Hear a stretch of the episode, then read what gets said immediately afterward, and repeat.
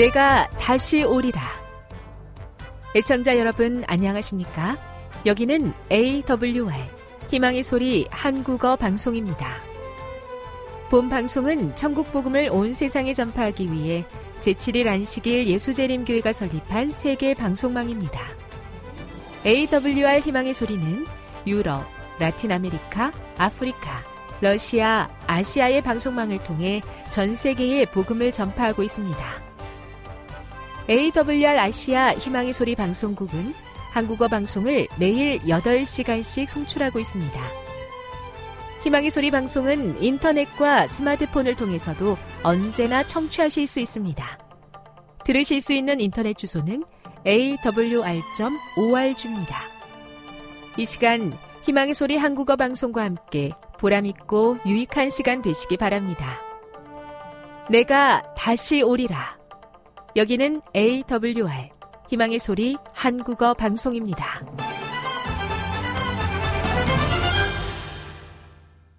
주파수 안내입니다. 괌에서 송출하는 우리 방송은 한국 표준시로 새벽 1시 30분부터 2시 30분까지 11,755kHz로 새벽 2시 30분부터 3시 30분까지 3시 30분부터 4시 30분까지 15,530kHz로 새벽 5시부터 6시까지 9,890kHz로 4회에 걸쳐 송출하고 있습니다. 스리랑카에서 송출하는 우리 방송은 한국 표준시로 밤 9시부터 10시까지 15,530kHz로 우즈베키스탄에서는 새벽 3시부터 4시까지 새벽 4시부터 5시까지 9,760kHz로 타지키스탄에서는 밤 9시부터 10시까지 15,255kHz로 송출하고 있습니다. 애청자 여러분의 많은 청취 바랍니다.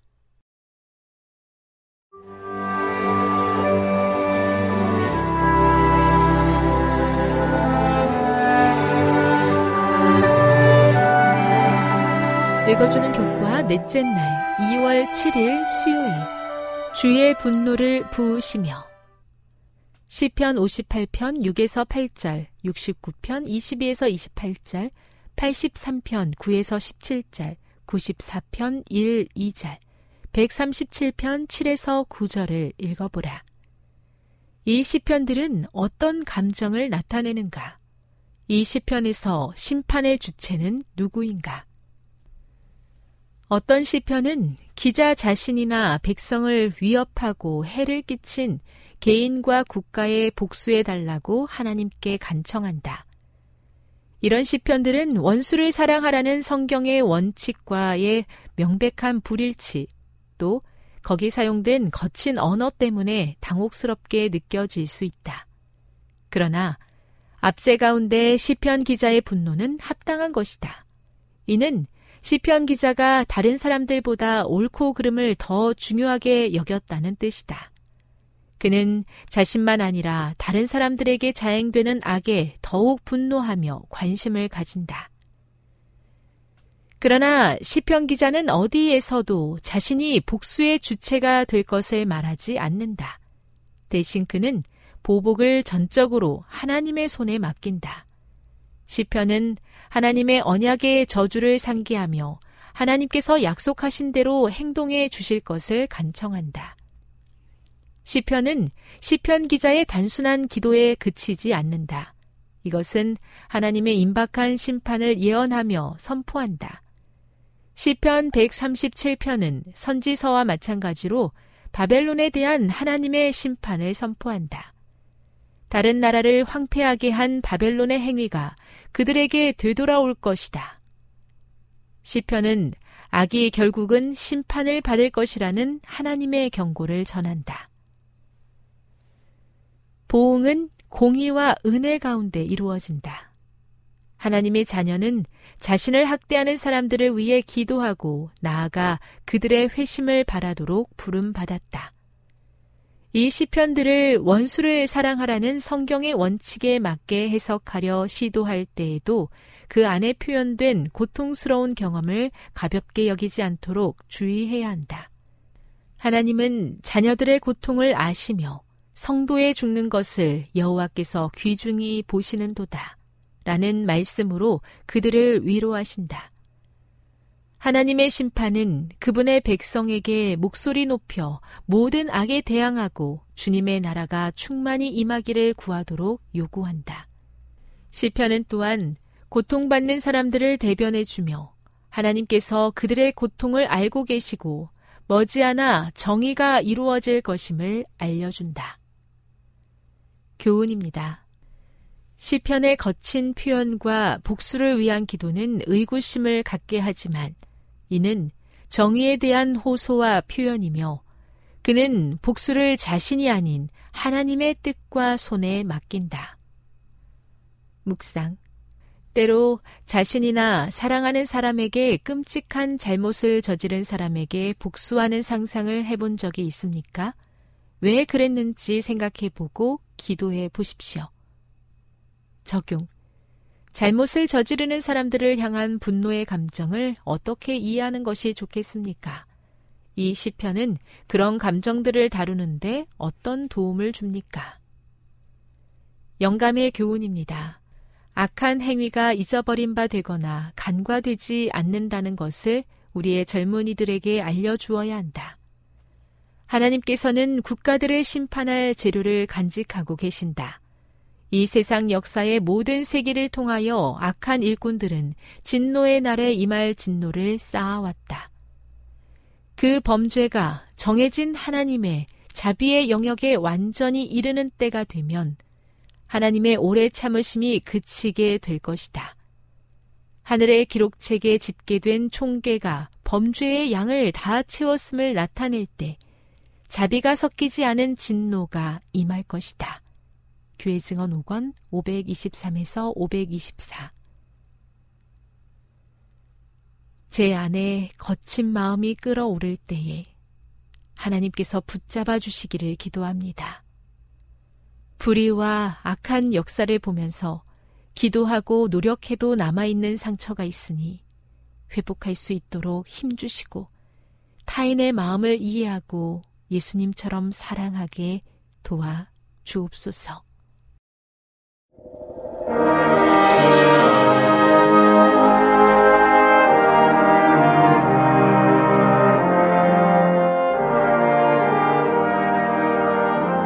청자 여러분 안녕하십니까 하나님의 귀한 말씀으로 감동과 은혜를 나누는 시간입니다 먼저 하나님의 말씀 디모데전서 4장 4절로 5절에 있는 말씀을 읽어드리겠습니다 하나님의 지으신 모든 것이 선함에 감사함으로 받으면 버릴 것이 없나니 하나님의 말씀과 기도로 거룩하여 지민이라.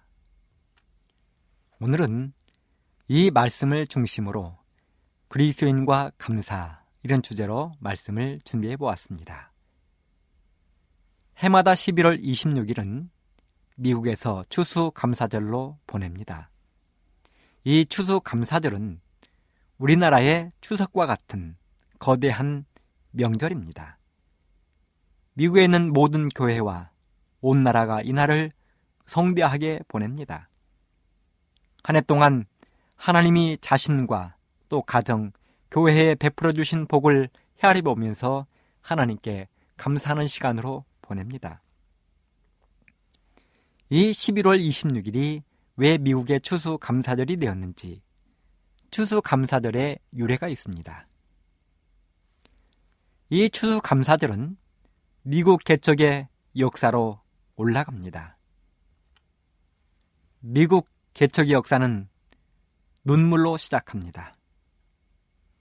미국은 유럽에서 로마 천주교회 모진 핍박을 받던 청교도들이 유럽을 떠나서 미국으로 들어오면서부터 시작합니다. 1620년 아직 항해술이 발달하지 않았던 이때에 오직 신앙의 자유 하나만을 갈급하면서 어디에도 있는지 모르는 신대륙을 향하여 출발한 것입니다.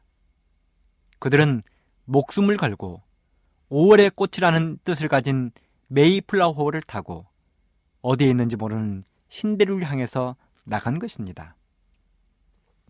146명의 사람들이 180톤의 배에 몸을 싣고 북대서양의 차가운 바다에 몸을 던졌습니다. 그들은 거친 파도를 만났습니다. 풍랑도 만났습니다. 어디에 있는지 모르는 신대륙, 그 신대륙을 찾아서 두려움에 그들은 앞으로 앞으로 나아갔습니다. 그리고 그들은 117일간의 험난한 항해 끝에 드디어 1620년 12월 26일 신대륙 미국의 동부 플리머스 항구에 도착했습니다. 그들은 혹독한 추위와 식량 부족으로 고생을 했습니다. 전염병과 싸워야 했습니다. 말이 통하지 않는 사람들, 그들을 반기지 않는 사람들과 싸워야 했습니다. 그렇게 추운 겨울을 보내고 봄이 되기 전에 44명이 죽었습니다. 신대륙이 맞지 않는 보리와 밀, 씨앗들을 뿌렸습니다. 첫 해 농사는 완전히 실패했습니다. 극심한 추위와 앞날에 대한 두려움으로 그들은 불안했습니다. 하지만 그런 어려움 속에서도 그들이 할 수 있는 오직 하나가 있었는데 그것은 하나님을 붙들고 하늘을 바라보는 것이었습니다. 오직 신앙 하나만을 지키기 위하여 이 먼 곳까지 목숨을 걸고 찾아온 그 사람들이 의지할 수 있는 분은 오직 하나님이었습니다. 바로 그때 그곳에 살고 있던 원주민 추장 하나가 나타났습니다. 그들을 돕기 위해 나타난 것입니다. 그의 이름은 사모세트였습니다. 이 사모세트는 그 기후에 맞는 옥수수와 호박, 감자 등 씨앗을 주고 그곳에 맞는 농사법을 가르쳐 주었습니다. 그래서 그 사람들은 농사를 마친 다음에 자기들을 인도해 주신 그 하나님과 인디언들에게 감사하면서 잔치를 베풀었습니다. 그들은 농사 지은 감자와 옥수수, 호박으로 만든 케이크를 굽고 칠면조 요리를 먹으면서 첫 추수 감사들을 보냈습니다. 이것이 바로 추수 감사들의 유래입니다. 그들은 그들 인도하신 하나님께 감사했습니다.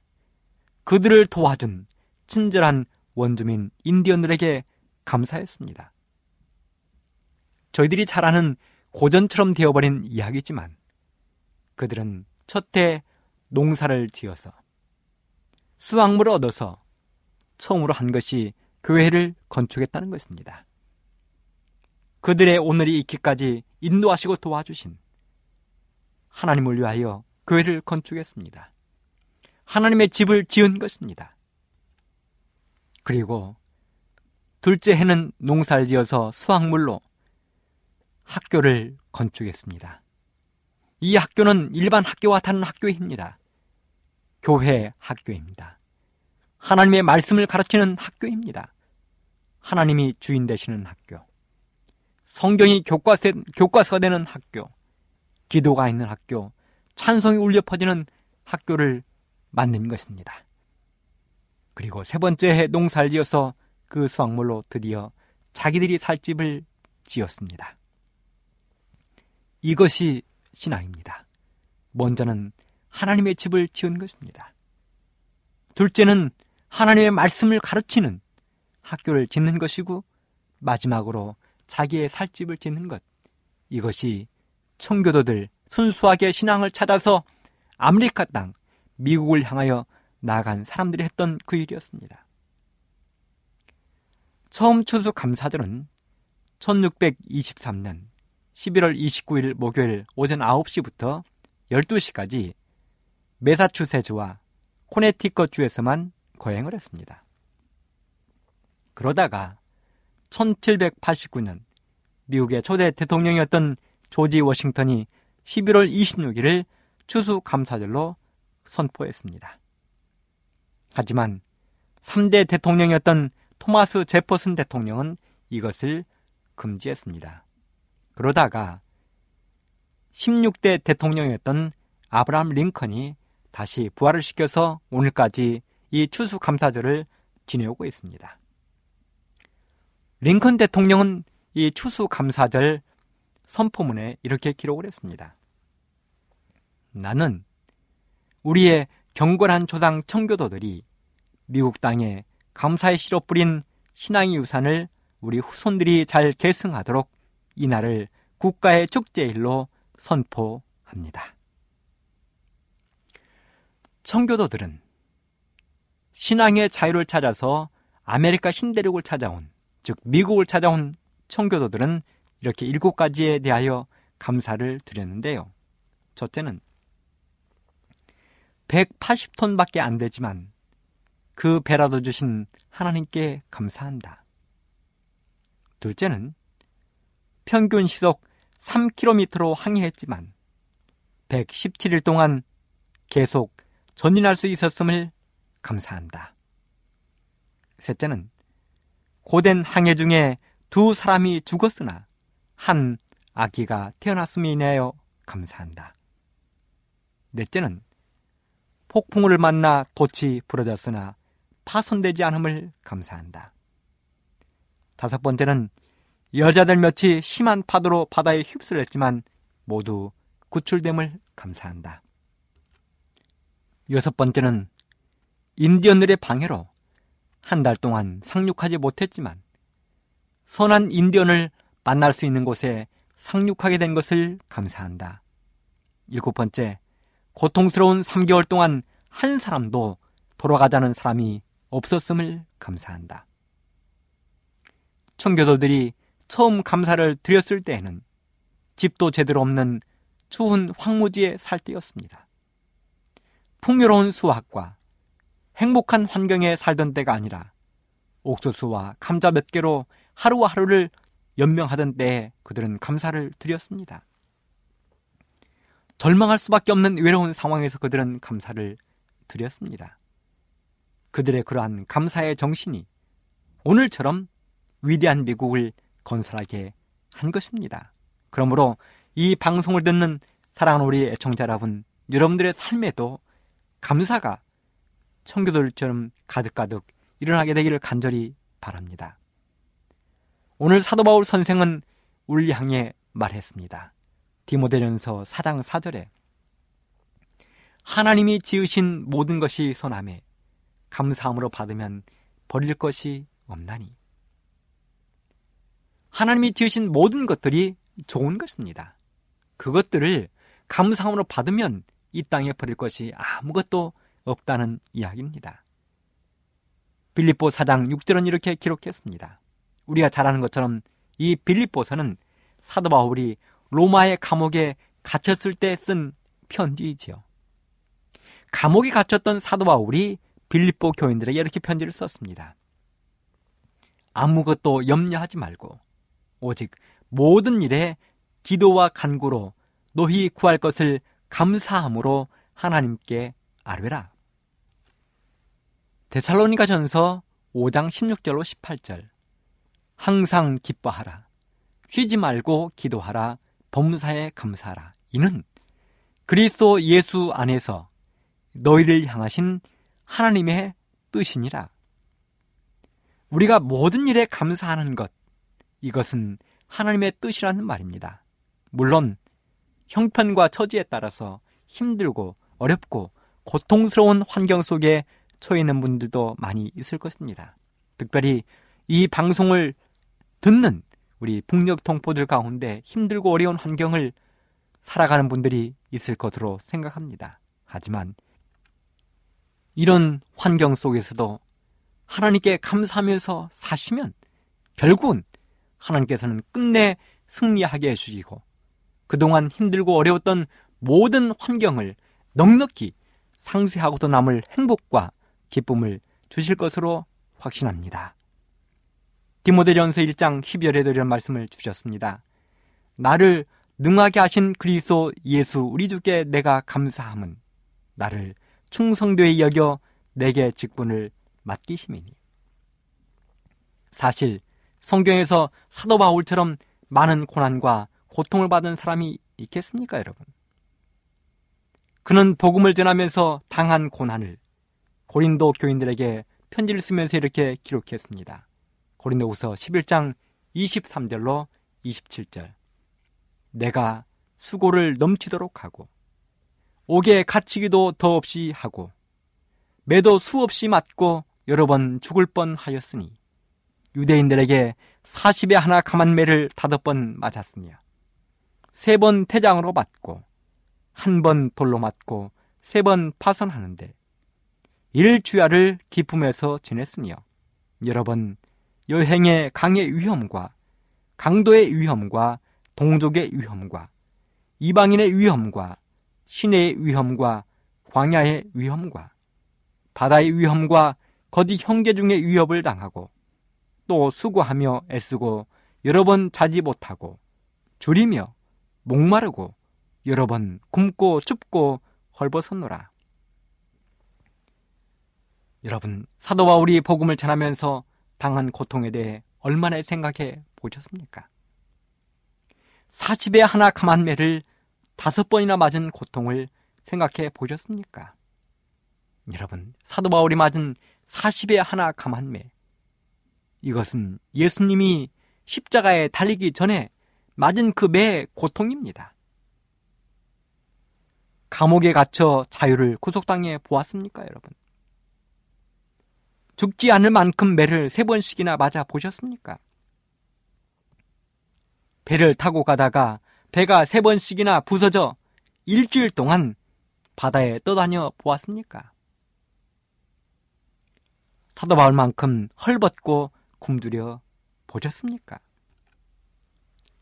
사도 바울은 전도 여행을 하면서 당했던 고통들이 너무도 혹독하고 감당하기 어려워 살 소망이 끊어졌다고 고백했습니다. 그런데요, 그런 사도 바울이 입만 열었다 하면 버릇처럼 했던 말이 있습니다. 그 말은 바로 감사하라, 감사하라, 기뻐하라, 기뻐하라였습니다. 사실 사도 바울은 감사나 기쁨보다는 불평과 불만하기 쉬운 환경 속에 있었습니다. 그는 눈 때문에 심한 고통을 받았습니다.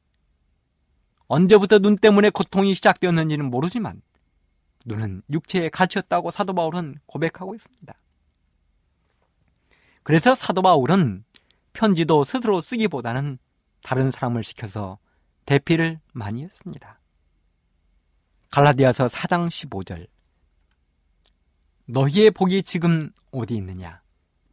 내가 너희에게 증거하노니 너희가 할 수만 있었다면 너희의 눈이라도 빼어 나를 주었으리라. 모르긴 몰라도 사도 바울도 주님께 기도를 많이 했을 것입니다. 자신의 육체를 괴롭히고 하나님의 복음 전파에 방해되는 자신의 눈을 밝게 해달라고 기도를 많이 했을 것입니다. 생각해 보십시오. 사도 바울이 눈만 밝았으면 얼마나 자유스럽게 더 많은 사람들에게 하나님의 복음을 확실히 전파했겠습니까? 여러분은 눈이 나빠서 고생해 본 경험이 있으십니까? 이 방송을 하고 있는 저도 지금 안경을 쓰고 있는데요. 저는 사실 중학교 때부터 눈이 나빴습니다. 그런데 너무 집안이 가난해서 눈이 나쁘면 안경을 써야 된다는 것도 몰랐습니다. 그래서 학교에 가면 공부를 가르치는 선생님들이 칠판에 글씨를 쓰실 때 그 글씨가 잘 보이지 않았습니다. 옆에 있는 짝꿍에게 부탁을 해서 필기를 하고 짝꿍이 쓴 글씨를 보면서 정리를 했습니다. 이 일을 고등학교, 대학교 졸업할 때까지 했습니다. 운전을 할 때에도 눈이 나빠서 어려움을 많이 겪었습니다. 강단에 서서 하나님의 말씀을 전할 때는 원고가 잘 보이지 않아서 여러 번 원고를 읽고 원고를 보지 않을 만큼 되었을 때 설교를 했습니다. 길거리를 걸어가다가 교회 나오시는 성도님들 얼굴을 알아보지 못해서 어려움을 당하고 난처했던 경험도 가지고 있습니다. 이것이 눈이 나쁜 사람들이 겪어야 할 고생입니다. 사도 바울이 눈만 좋았다면 그는 펄펄 날아다녔을 것입니다. 그런데 눈에 가시가 있어서 그는 힘들었습니다. 그러한 사도 바울을 향하여 하나님께서 한마디를 하셨습니다. 오 하나님, 저의 눈을 밝게 해달라고 기도하는 사도 바울을 향하여 하나님께서 한마디를 하셨습니다. 고린도후서 12장 9절 내게 이루시기를 내 은혜가 네게 족하도다. 내 은혜가 네게 족하도다. 비록 눈이 나쁘고 잘 보이지 않더라도 이 상태, 이것에 대하여 만족하라고 하나님께서 사도 바울에게 말씀하셨습니다. 그 말씀을 들은 다음부터 사도 바울은 더 이상 하나님께 떼쓰지 않았습니다. 그 상황을 감사하기 시작했습니다. 그 상황을 기뻐하기 시작했습니다. 사도 바울이 가시를 두고도 여러 가지 고통 속에서도 감사한 이유들이 있습니다. 첫째는 가시는 사도 바울을 겸손하게 만들었다는 것입니다. 사실 사도 바울의 가문은 대단했습니다. 사도 바울은 베냐민 지파였습니다. 여러분 왜 사도 바울이 베냐민 지파임을 그렇게 자랑했을까요? 이유는 간단합니다. 야곱에게 열두 아들이 있었는데 야곱의 열두 아들 가운데 유일하게 하나님이 약속하신 땅 가나안에서 태어난 아이는 베냐민입니다. 나머지는 모두 이방 땅에서 나왔습니다. 그래서 사도 바울은 사람들에게 자랑했습니다. 나는 베냐민 지파라고. 그 다음에 사도 바울은 당대 최고의 석학이었던 가말리엘에게 교육을 받았습니다. 모든 사람들이 가말리엘에게 공부하기를 원했습니다. 그는 너무도 유명한 학자였습니다. 선생이었습니다. 그런데 사도 바울은 바로 그 가말리엘에게 공부를 했습니다. 사도 바울은 로마의 시민권이 있었습니다. 여러분, 당시 로마의 시민권은 대단한 것이었습니다. 로마의 시민권을 가진 사람은 매를 맞을 때에도 최고의 중재를 지었어도 40에 하나 감한매만 맞았습니다. 40대 이상을 맞으면 죽는다고 생각했기 때문에 40에 하나 감한매를 맞았습니다. 그래서 사도 바울이 복음을 전하다가 붙잡혔을 때도 그는 고린도서에 기록하기를 나는 40에 하나 감한매를 맞았다고 기록한 것입니다. 하지만 유대인들은 달랐습니다. 40 이상의 매를 맞았습니다. 바로 예수님이 유대인의 법으로 맞았기 때문에 예수님은 40대 이상 훨씬 더된그 매를 잔인하게 맞은 것입니다.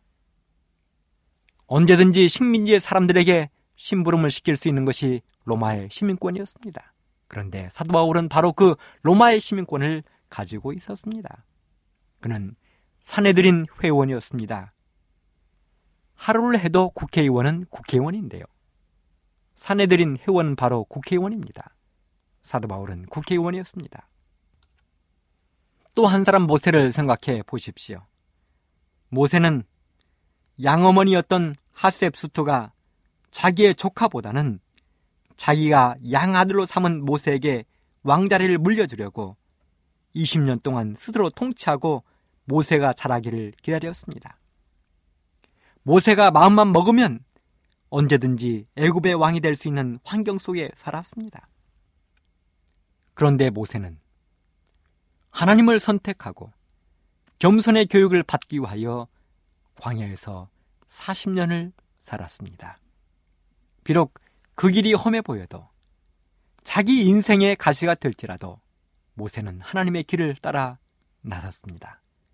사랑하는 애청자 여러분, 여러분 인생의 가시는 무엇입니까? 무엇이 나를 끊임없이 괴롭히고 있습니까? 건강입니까? 재물입니까? 자녀입니까? 아니면 가족입니까? 이웃입니까? 이 시간 사도 바울처럼 가시를 두고도 감사할 수 있는 신앙을 소유하게 되기를 간절히 바랍니다. 두 번째는 사도 바울은 가시 때문에 더욱 주님을 의지하게 되었습니다. 그는 자신의 가시 때문에 기도할 수밖에 없었습니다. 여러분, 기도하면 사람이 어떻게 됩니까? 우리 사도행전 6장에 나오는 스데반을 생각해 보십시오. 사도행전 6장 15절에 보면 공회 중에 앉은 사람들이 다 스데반을 주목하여 보니 그 얼굴이 천사의 얼굴과 같더라. 사도행전 7장 55절 56절 스데반이 성령이 충만하여 하늘을 우러러 주목하여 하나님의 영광과 및 예수께서 하나님 우편에 서신 것을 보고 말하되 보라 하늘이 열리고 인자가 하나님 우편에 서신 것을 보노라 한대. 스데반은 얼굴이 천사 같았던 사람입니다. 공예 사람들이 보았을 때 얼굴이 천사와 같았습니다. 밝았습니다. 미소가 있었습니다. 여러분, 그런데 그 시간이 언제입니까? 바로 죽음을 앞둔 시간이었습니다. 어떻게 사람이 죽음을 눈앞에 두고 얼굴이 천사와 같을 수 있을까요? 잠시 후면 수많은 사람들의 손에 들려워진 그 짱돌이, 돌멩이가 스테반을 향하여 날아올 것입니다. 그런데 스테반은 그 순간 얼굴이 천사처럼 빛났습니다. 스테반은 예수님이 하나님 우편에 서신 것을 본 사람입니다. 스테반은 집사였습니다. 집사인데 집사의 얼굴이 그 정도 되면 목사나 장로의 얼굴은 어떻게 돼야 되겠습니까? 사도행적 예언의 신에 보면 사람들이 스데반의 얼굴을 보면서 떨고 손으로 얼굴을 가리웠다고 표현하고 있습니다. 사도행적에 보면 스데반의 고통스러운 죽음에 동참하기 위하여 예수님이 보좌에서 일어나셨다고 기록했습니다. 그리고 그 스데반의 죽음은 폭도의 앞잡이였던 괴수의 앞잡이였던 사도 바울의 양심을 깨웠습니다.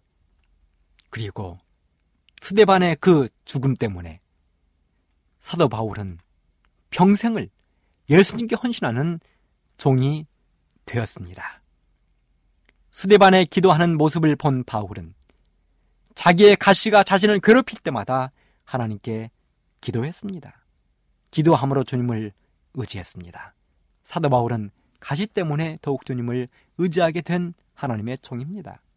세 번째는 사도 바울은 가시 때문에 세상을 의지하지 않게 되었습니다. 사도 바울이 전도 여행을 했던 그 지역들은 로마의 찬란한 문명의 도시들이었습니다. 사도 바울이 가는 곳마다 많은 사람들이 그를 환영했습니다. 사도 바울이 가는 곳마다 쾌락과 향락이 넘쳐났습니다.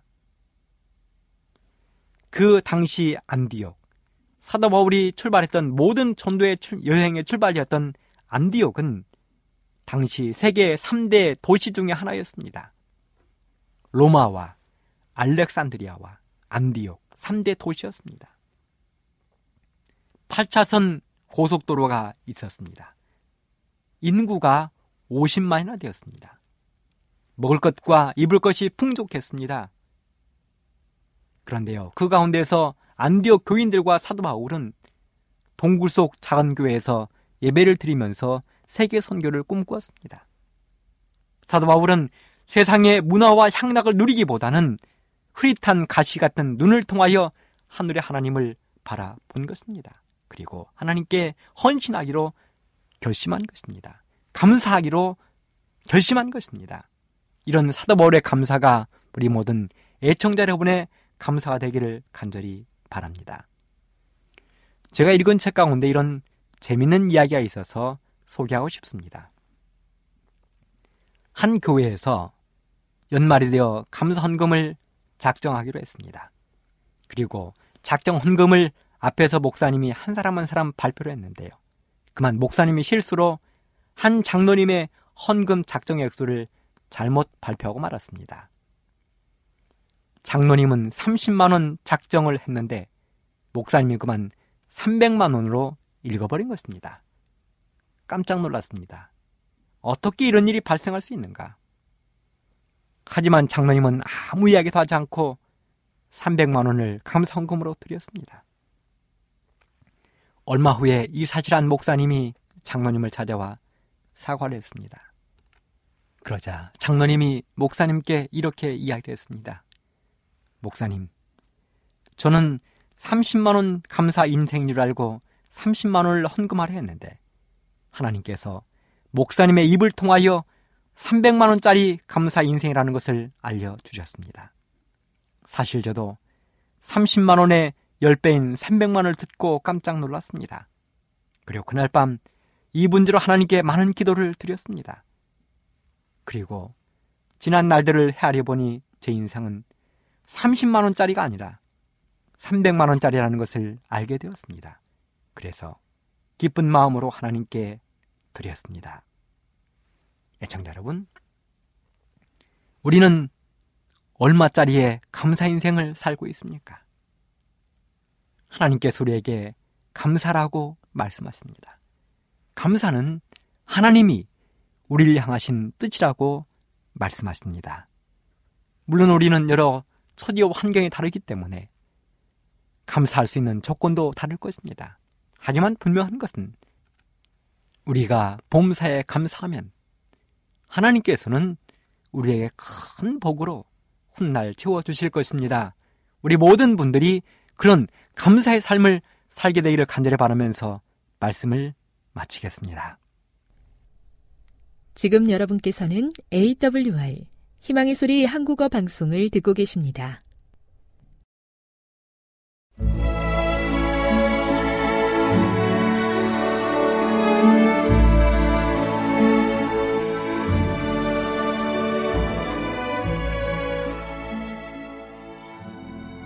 애청자 여러분 안녕하십니까? 명상의 오솔길의 유병숙입니다. 이 시간은 당신의 자녀들과 교회를 돌보시는 하나님의 놀라운 능력의 말씀이 담긴 엘렌지 화이처 교회 증언 1권을 함께 명상해 보겠습니다. 기만 당하지 말라. 이 백성은 끊임없이 원수의 공격을 받고 있다. 어떤 교회도 그만큼 잘 견디지 못할 것이다. 그러므로 배틀크릭에 있는 형제를 동정의 눈으로 보고 그들이 요새를 지키는 일을 도와주시도록 하나님께 기도하라. 나의 남편이 활동을 못하게 되고 내가 남편 때문에 가정에 머물러 있을 때 사탄은 기뻐하였고 어떤 사람도 앞서 이미 언급한 바와 같은 그런 시련을 우리에게 가하도록 그에게 충동을 받지 않았다. 그러나 1866년 12월 19일에 우리가 활동을 시작하게 되자 우리가 그의 사업에 손해를 주기 위하여 그리스도의 사업에서 어떤 일을 할 전망이 있다는 것과 하나님의 백성을 속이는 그의 기만 중 어떤 것이 폭로될 것을 보았다. 그러므로 사탄은 우리를 방해하기 위하여 무엇인가를 해야 한다고 느꼈다. 배틀크릭에 있는 우리의 옛 친구가 동정의 마음을 거두어 버리고 우리에게 무거운 짐을 지워주게 만드는 것보다 사탄이 이 일을 더욱 효과적으로 할 수 있는 길은 없었다. 그래서 그는 모든 불리한 환경을 이용하여 마치 증기의 힘에 의한 것처럼 문제를 몰고 갔다. 그러나 사탄이 우리의 활동을 중단시키지 못하고 우리를 완전히 눌러버리지 못한 것을 하나님께 감사한다. 우리는 여전히 살아있고, 비록 실수했을지라도, 이제 회개하고 잘못을 고백하는 당신의 백성을 축복하시고자 하나님께서 은혜롭게 돌아오셨음을 그분께 감사한다.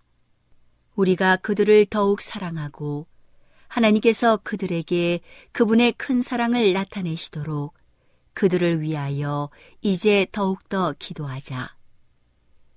교회 증언 14호 1868년 개인에 대한 증언을 출판함. 증언 13호에서 나는 1866년 12월 19일에서 1867년 10월 12일까지의 우리의 활동과 시련에 대하여 간략한 기록을 남겼다. 그 기록에서 나는 과거 5개월 동안 고통이 조금 덜했던 경험을 언급하고자 한다. 이 기간에 나는 개인에 관한 많은 증언을 기록했다. 시간과 힘이 있는 대로 나는 과거 5개월 동안 활동한 일터에서 만난 많은 사람에 대하여 아직도 써야 할 증언이 있다. 그러나 이 개인적 증언에 대한 나의 의무가 무엇인가에 대하여서는 오랫동안 나에게 적지 않은 근심거리가 되어 왔다. 불과 몇 가지의 예외를 제외하고 나는 그 증언을 관계된 당사자에게 보내어 그들이 원하는 대로 처리하도록 맡겨버렸다. 그랬더니 다음과 같은 여러 가지 결과가 나타났다. 첫째, 어떤 사람은 그 증언들을 감사하게 받아들이고 건설적인 마음으로 반응을 나타내었으므로 그 증언을 통하여 유익을 얻었다. 이런 사람은 형제가 증언을 깨닫고 결점을 거리낌 없이 완전히 고백하기를 바라고 있었다. 둘째, 다른 사람은 그 증언이 그들을 위하여 기록된 것임을 인정했지만 그것을 읽은 후에 말없이 매장시켜 버렸다. 그렇게 함으로써 그들의 생애에 별로 변화를 이루지 못했다. 이 증언은 그 사람이 속한 교회와 다소간에 관련된 것이었고 그들 역시 그것을 통하여 유익을 얻을 수 있었다. 그러나 그 증언이 공개되지 않았기 때문에 이런 모든 일을 상실하게 되었다. 셋째, 또한 어떤 사람은 증언에 반항했다. 그들 중 어떤 사람은 결점을 찾는 정신으로 반응했고, 어떤 사람은 신랄함과 노여움과 분노를 나타냈다. 그리하여 그 증언을 기록한 나의 수고와 고생에 대한 담내로 그들은 할 수 있는 대로 우리를 해치기 위한 자세를 취했다. 또 한편으로 어떤 사람은 여러 시간 동안 나와 면담하는 중에 나의 귀와 아픈 가슴에 불평과 원망과 독선을 쏟아놓고 울음으로 그들 자신에 대한 동정을 호소하고 그들 스스로의 결점과 죄는 보지 못하는 것 같았다. 이런 일이 나에게 무서운 영향을 미쳤으므로 나는 때때로 거의 정신이 산란해졌다. 헌신적이 아니고 무정한 이런 사람의 행동에서 초래된 일은 증언을 기록하는 모든 수고에 10배 이상으로 고통을 겪게 하고 나의 용기와 건강을 소모해버렸다. 이 모든 일을 내가 당했지만 나의 형제와 자매는 일반적으로 그것에 대해 아무것도 몰랐다. 그들은 내가 완수하기 위하여 담당해야만 하는 이런 종류의 피곤한 활동이 어느 정도인지 정확하게 알지 못하고 나에게 부당하게 지워진 무거운 짐과 고통도 알지 못했다. 나는 여러 번의 증언을 통하여 몇 통의 개인적인 편지를 보냈다. 그러자 어떤 경우에는 내가 그런 모든 편지를 공개하지 않았다는 이유로 사람들이 불쾌히 여겼다. 그 증언의 번호 때문에 이 일이 거의 불가능할 것이었고 그 증언 중 어떤 것은 공개할 필요가 없고 또한 해서는 안 되는 죄에 관한 것이라는 사실 때문에 부당할 것이었다. 오늘은 당신의 자녀들과 교회를 돌보시는 하나님의 놀라운 능력의 말씀이 담긴 엘렌지 화이처 교회 증언 1권을 함께 명상해 보았습니다. 명상의 오솔길이었습니다.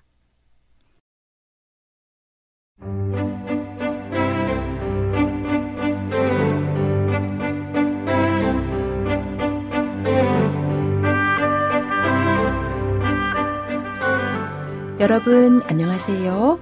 신비한 자연에서 몇 가지 주제를 골라 소개해드리는 아름다운 세계 시간. 저는 진행의 송은영입니다. 잎은 넓적하게 생긴 잎의 몸과 길쭉한 잎자루로 이루어져 있습니다. 잎몸은 잎의 가장 중요한 부분으로 햇빛을 받기 쉽도록 편평한 모양으로 되어 있으며 엽록체 때문에 대부분 녹색을 띱니다. 잎몸에는 잎맥이 있는데 잎맥은 잎의 형태를 유지해주며 줄기에서 올라오는 물을 잇몸 구석구석으로 전달합니다. 입자루는 잇몸과 줄기를 연결하는 부분으로 잎자루와 줄기가 만나는 곳에는 조그만 잎처럼 생긴 턱잎이나 잎자루 또는 잎을 감싸는 잎집이 달리기도 합니다. 잎의 겉면인 표피는 입속의 물을 바깥쪽으로 빠져나가지 못하도록 기능하는 큐티클 층으로 이루어져 있으며 공기가 들어가고 나가는 조그만 구멍인 기공이 있습니다. 기공은 보통 잎의 위쪽보다 아래쪽에 많지만 물 속에서 자라는 식물들은 이와 반대입니다. 잎은 식물 전체에 영양을 공급하는 광합성 작용과 생명 활동에 필요한 에너지를 얻는 호흡작용, 이용하고 남는 물을 식물체 밖으로 내보내는 증산작용이 이루어집니다. 잎은 햇빛을 이용하여 기공을 통해 받아들인 이산화탄소와 뿌리에서 흡수한 물로 포도당을 만듭니다. 만들어진 포도당은 녹말로 변해 잎에 저장되기도 하고 일부는 체관을 통해 이동하여 줄기와 뿌리, 열매 등에 저장되기도 하는데 이를 광합성 작용이라 합니다. 햇빛이 없는 밤에는 호흡 작용이 활발하게 일어나게 됩니다.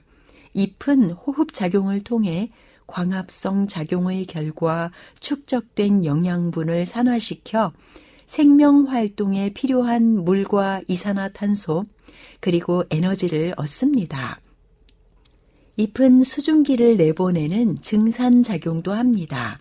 증산작용에 의해 뿌리 털로부터 빨아 올려진 물은 뿌리와 줄기, 잎을 지나 수증기가 되어 몸 밖으로 나갑니다. 사람이 코를 통해 호흡을 해야 생명을 이어갈 수 있는 것처럼 식물도 호흡을 해야 살 수 있습니다. 식물은 사람의 코 대신 잎의 표면에 기공이라고 하는 우리 눈에 보이지 않는 수많은 구멍이 있어서 이곳을 통해 산소를 받아들이고 이산화탄소를 내보내는 호흡을 합니다. 뿐만 아니라 식물체에서 사용하고 남은 물을 기공을 통해 식물체 밖으로 내보내기도 하는데 기공은 아주 중요한 기능을 하는 기관입니다. 기공을 이루는 공변 세포의 구조를 보면 기공 쪽의 세포벽은 두껍고 그 반대쪽의 세포벽은 얇습니다. 이러한 공변 세포는 공변 세포 내의 엽록체에서 광합성이 이루어져 포도당이 생성되면 삼투압이 높아지게 됩니다. 삼투압이 높아지면 외부 세포로부터 물의 흡수가 많아져서 세포의 팽압이 높아지면서 세포벽이 얇은 부분은 잘 늘어나고 반면 두꺼운 부분은 잘 늘어나지 않기 때문에 세포가 활 모양으로 휘면서 기공이 열리게 됩니다. 반대로 광합성이 이루어지지 않으면 삼투압이 낮아져 공변 세포에서 물이 빠져나가게 되기 때문에 팽압이 떨어져 공변 세포가 원위치로 돌아와 기공이 닫히게 됩니다. 뿌리에서 흡수된 물은 줄기의 물관부를 통해 잎으로 올라갑니다. 잎에 도달한 물은 기체 상태가 되어 기공을 통해 식물체 밖으로 빠져나가는데 이러한 현상을 증산 작용이라 하는 것이죠. 잎 표면과 세포 내 공간의 온도, 외부 공기의 상대 습도 등에 따라 증산도는 다른 양상을 띠게 됩니다. 식물에게서 증산작용은 매우 중요한 의미를 가집니다. 첫째로 뿌리에서 흡수한 물과 무기 양분을 식물체 전체로 공급하는 원동력이 됩니다. 식물의 잎은 모두 줄기를 통해 뿌리와 연결되어 있는데 잎 속에 있는 물이 기공을 통해 빠져나가면서 줄기와 뿌리에 있는 물을 끌어올려 물과 무기 양분이 식물체 전체로 공급될 수 있게 됩니다. 둘째로 증산작용을 통해 물을 식물체 밖으로 배출함으로써 식물체 내의 무기 양분을 농축시키기도 합니다. 셋째로는 체온 조절 기능이 있습니다. 물이 식물체 밖으로 배출되는 과정에서 식물로부터 기화열을 빼앗아가기 때문에 식물체의 온도가 적절하게 유지됩니다. 열대 지방에서 직사 광선을 많이 받는 잎이 고온에서도 피해가 없는 것은 바로 이런 이유 때문입니다. 가로 세로가 10cm인 잔디밭에서 1년 동안 증산하는 물의 양은 자그마치 55톤이나 됩니다. 이는 1리터짜리 페트병 5만 5천 개 분량에 해당하는 물의 양입니다. 상수리 나무는 6월에서 11월 사이에 약 9,000kg의 물을 증산하며 키가 큰 해바라기는 맑은 여름날 하루 동안 약 1kg의 물을 증산합니다.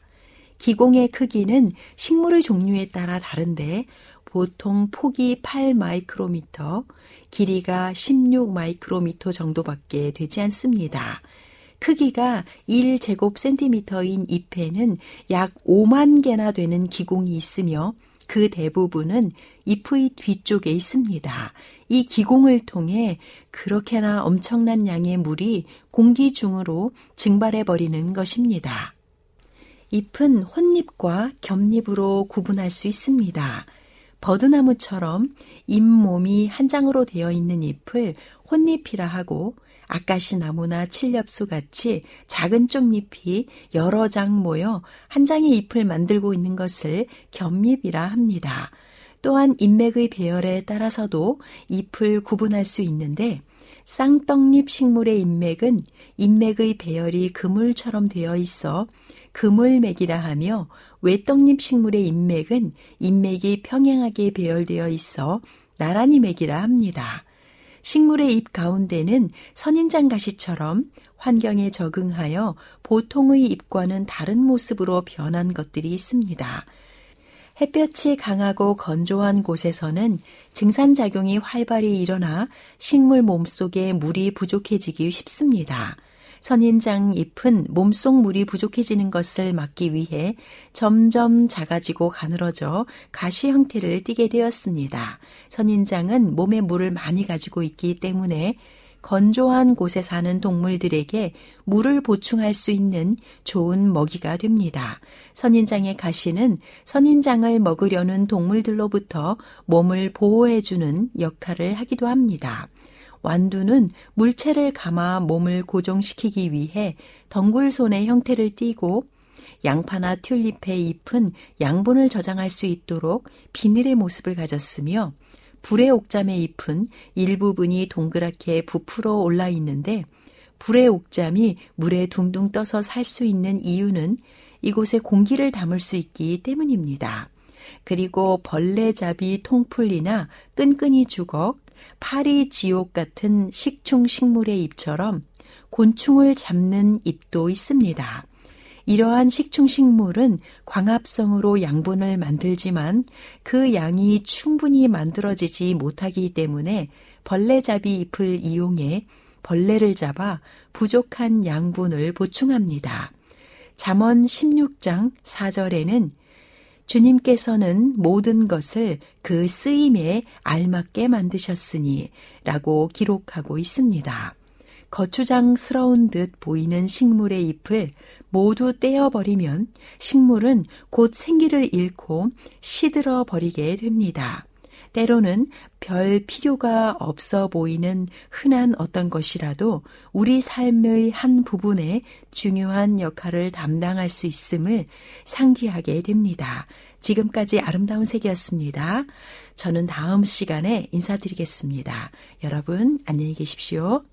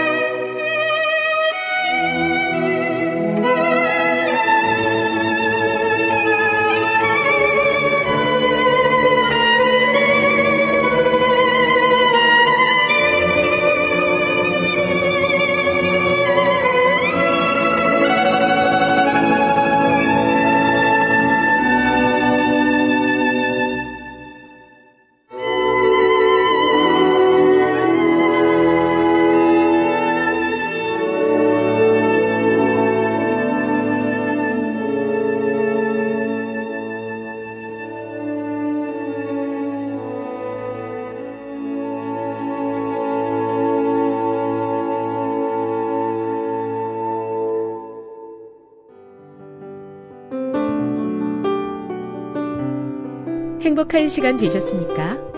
지금까지 여러분께서는 AWR 희망의 소리 한국어 방송을 청취하셨습니다. 방송을 청취하시고 문의를 원하시는 분은 우편번호 02461 대한민국 서울시 동대문구 이문로 1길 11 희망의 소리 방송부 앞으로 편지나 엽서를 보내주시거나 지역번호 02-3299-5296에서 8번으로 전화 주시기 바랍니다. 지금까지 함께 해주신 애청자 여러분들께 감사드립니다. 애청자 여러분, 다음 이 시간까지 하나님 안에서 늘 평안하십시오. 감사합니다. 내가 다시 오리라. 여기는 AWR 희망의 소리 한국어 방송입니다.